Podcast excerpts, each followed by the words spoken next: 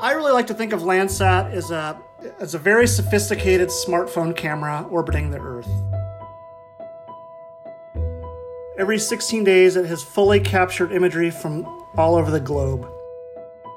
I can literally drive around the Corn Belt, and I've done this at times, and um, see what's going on, on the ground, and then also see it in the Landsat imagery. It's a verification that what we see in the imagery is actually what's happening on the ground. This is NASA's Curious Universe. Our universe is a wild and wonderful place. I'm Padi Boyd, and in this podcast, NASA is your tour guide. In this episode, we're going out to space, but not too far beyond our atmosphere. We're going to turn back around and take a look at Earth. We're exploring how data collected from space can help farmers on the ground. We're talking about a mission called Landsat. NASA is engaged in the Landsat program because we observe the Earth from space. We observe it for many purposes. We observe it to help understand the atmosphere and how it's changing, the oceans and how the oceans are changing, and finally, the land surfaces the Earth and, and the vegetation and the impact of the humans on our resources and, and how we use those resources. That's Jim Irons. He's the director of the Earth Sciences Division at NASA's Goddard Space Flight Center and also the project scientist for Landsat 8.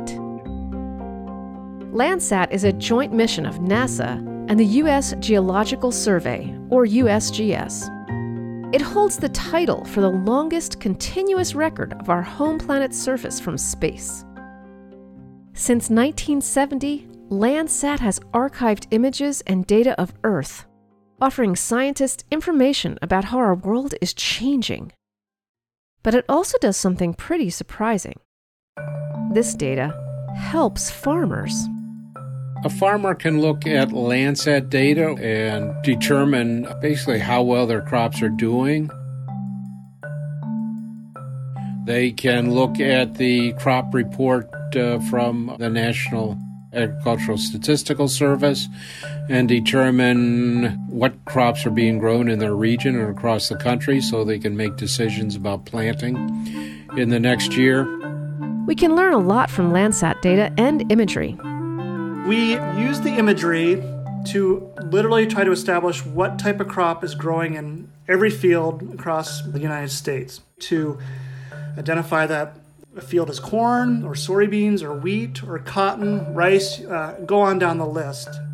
David Johnson works for NASS, NASS, the National Agricultural Statistics Service. He's a geographer and also a member of the Landsat science team.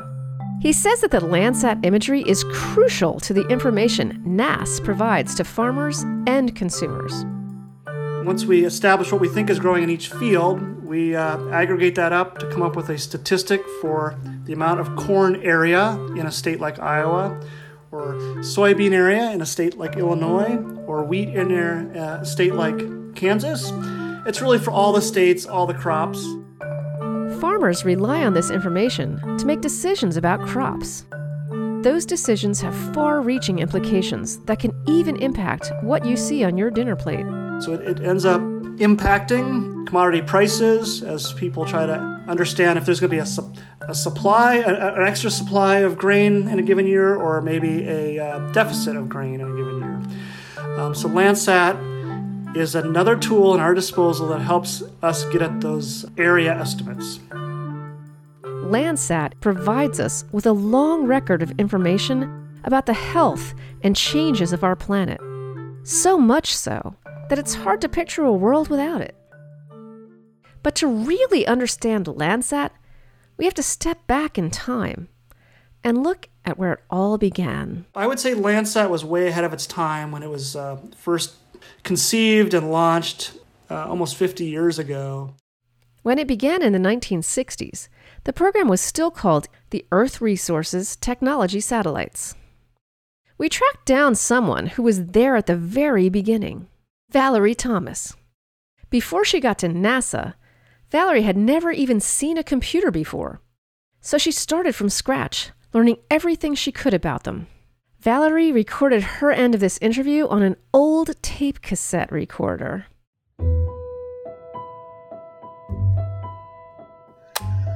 First of all, I was an only child, and I was very curious. You know, my father was into electronics. He was into electronics and um, photography. Now, when I first went to the library and I came across the book, and I was so excited, it must have been like three or four inches thick, and it was the boys' first book in electronics. And I looked through and I saw these projects, and all I could think about was taking this home, and my father would show me how to do these projects. I took it home. My father said, Oh, I can do that, and I can do that, and I can do that, but he didn't show me how to do anything. So my book ended up sitting on the table until it was time to return it to the library. And I sort of got the impression that that was my father's way of saying, electronics is not for girls. Just go and do what your mother does, sewing, and hair, which I did. But I still want to know about electronics. I want to know what makes things tick.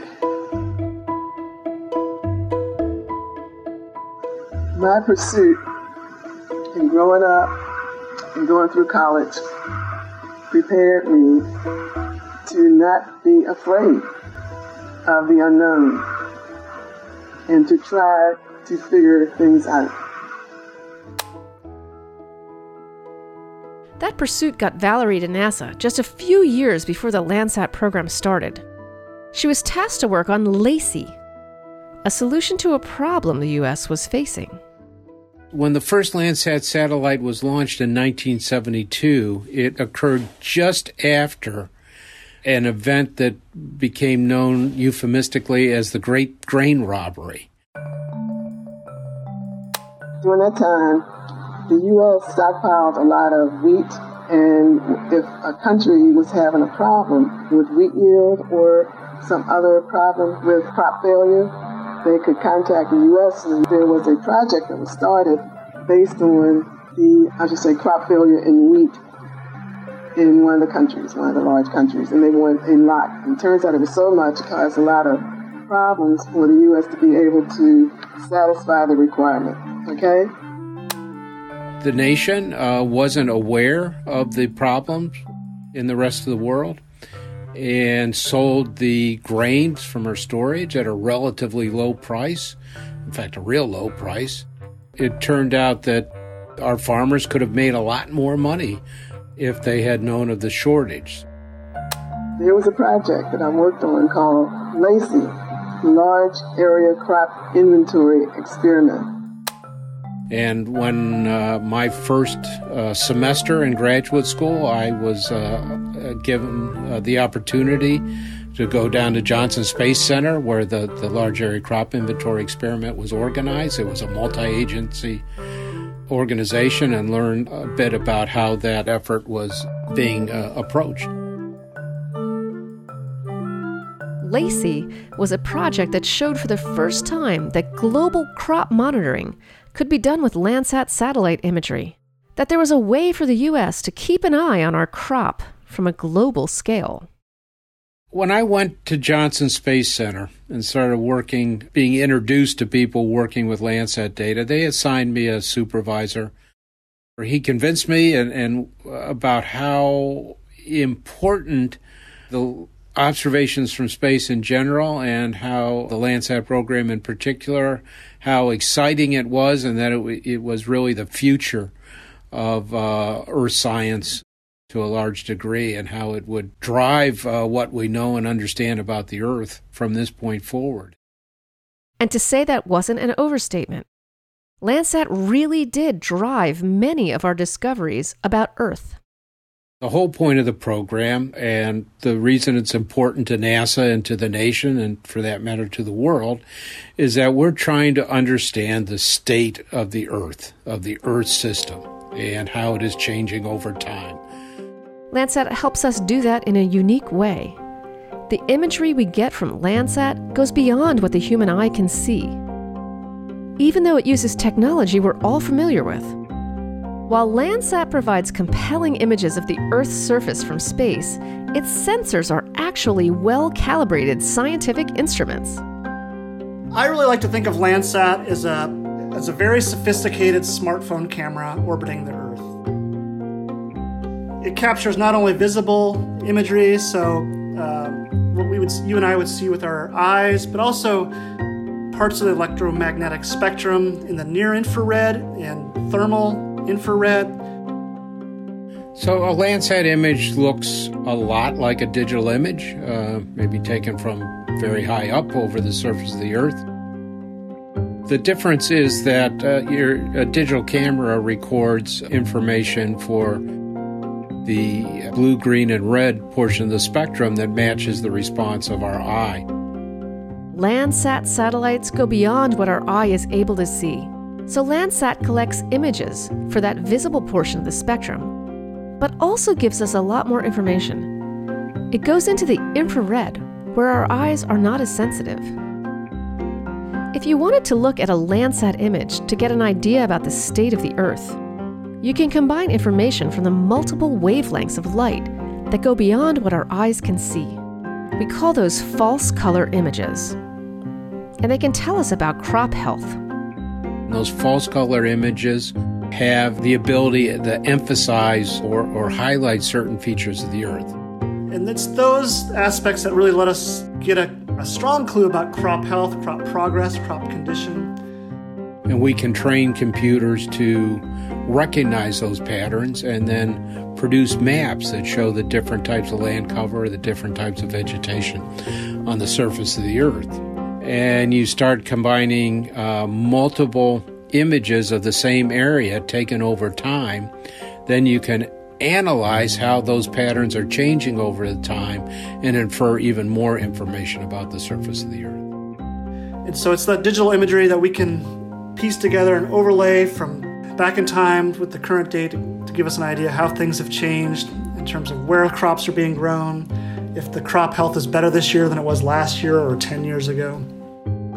And that record of information helps us keep track of the Earth's changes. We can see a lot from Landsat data. And we can make music with it too. Let's take a listen to what a long record of Landsat data might sound like.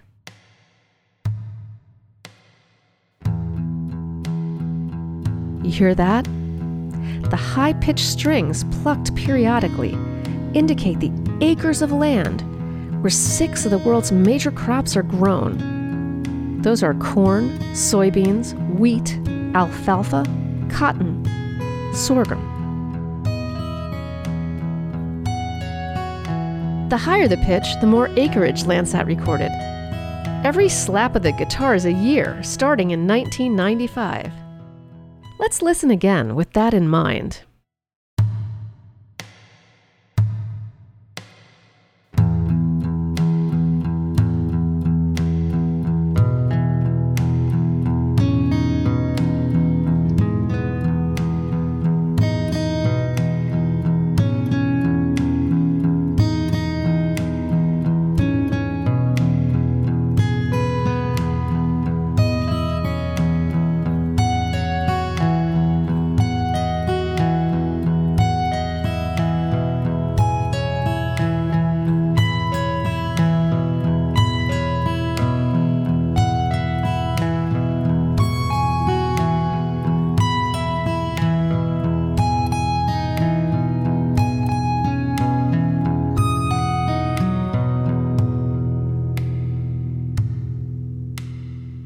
What you just heard is called data sonification. Music driven by data, like a chart for your ears. Listening to data helps us think about it in new ways. Like in this one, you can hear the acreage growing as the pitch of the guitar strings gets higher. Now we can look at decades of information on crop health with accuracy, but that wasn't always the case. The Landsat program's early technology paved the way for that possibility. Landsat was digital way before most of us knew what a digital camera was, so it really was ahead of its time. There's a lot we can tell from Landsat data and imagery today, but the program had humble beginnings. It took a few visionaries, like Valerie, to set the groundwork. I got on Landsat in 1970. The first Landsat was uh, launched in 1972. So I got I got in on that project at a very early stage. During that time, to write programs, you had to be either a mathematician, engineer, or scientist. Turns out during that time, there were no computers at people's desks. The computer was in another building. They had key punch machine because we were still doing key punch. There weren't these various apps and operations and other kinds of things that people use now. Back in those days, Landsat scenes were analyzed almost one at a time. Some of it was computerized analysis, but it was slow. Daily, a mounting volume of imagery going to a long list of subscribers at universities and research agencies, as well as individuals around the world, providing us with a more complete view of that world than we've ever had before. When I first started working with Landsat data, we'd print out information on an alphanumeric printer. Man began the first comprehensive inventory of his earthly resources. And he launched a valuable new means of obtaining information needed to manage those resources for his future well being. We'd hang those printouts on a wall and sometimes color them in with magic marker or colored pencils. Earth, a new chapter in space, is in fact a new chapter in man's effort to prove himself worthy of his earthly heritage. When I got back to Penn State, I was really ahead of the game of what would watch a single image drop into a television display, like one line of pixels at a time. And then I would uh, work at night and turn off the lights so I could uh, record those uh, maps on a, on a film camera and then tape them into my thesis.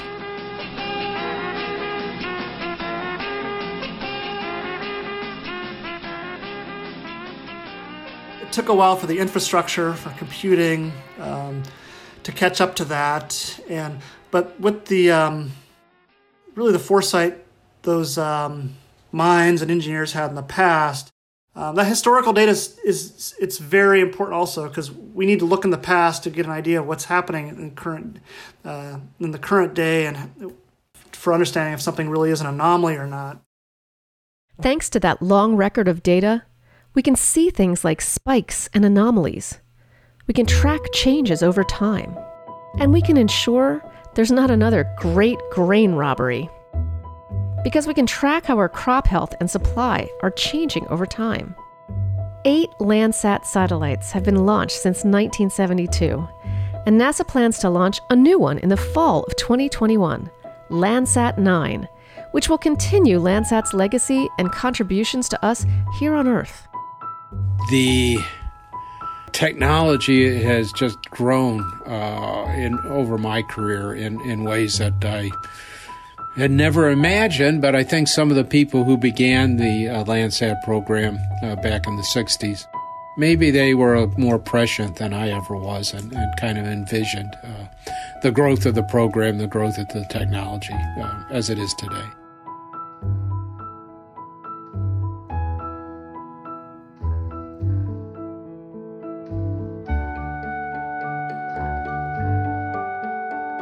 This is NASA's Curious Universe. The Curious Universe team includes Klaus Meyer, Michaela Sosby, Margot Wall, and Vicki Woodburn. Our executive producer is Katie Atkinson. Special thanks to Ryland Heggie, System Sounds, Mike Veli, and the Landsat team. If you liked this episode, please let us know by leaving us a review, tweeting about the show at NASA, and sharing us with a friend.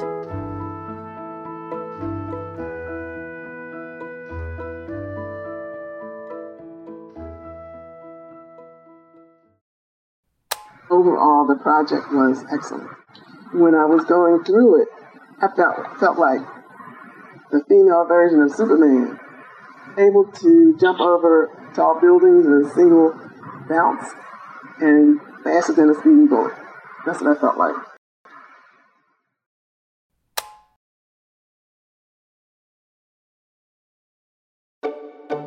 Still curious about NASA? You can send us questions about this episode or a previous one, and we'll try to track down the answers. You can email a voice recording or send a written note to NASA Curious Universe at mail.nasa.gov. Go to nasa.gov slash curious universe for more information.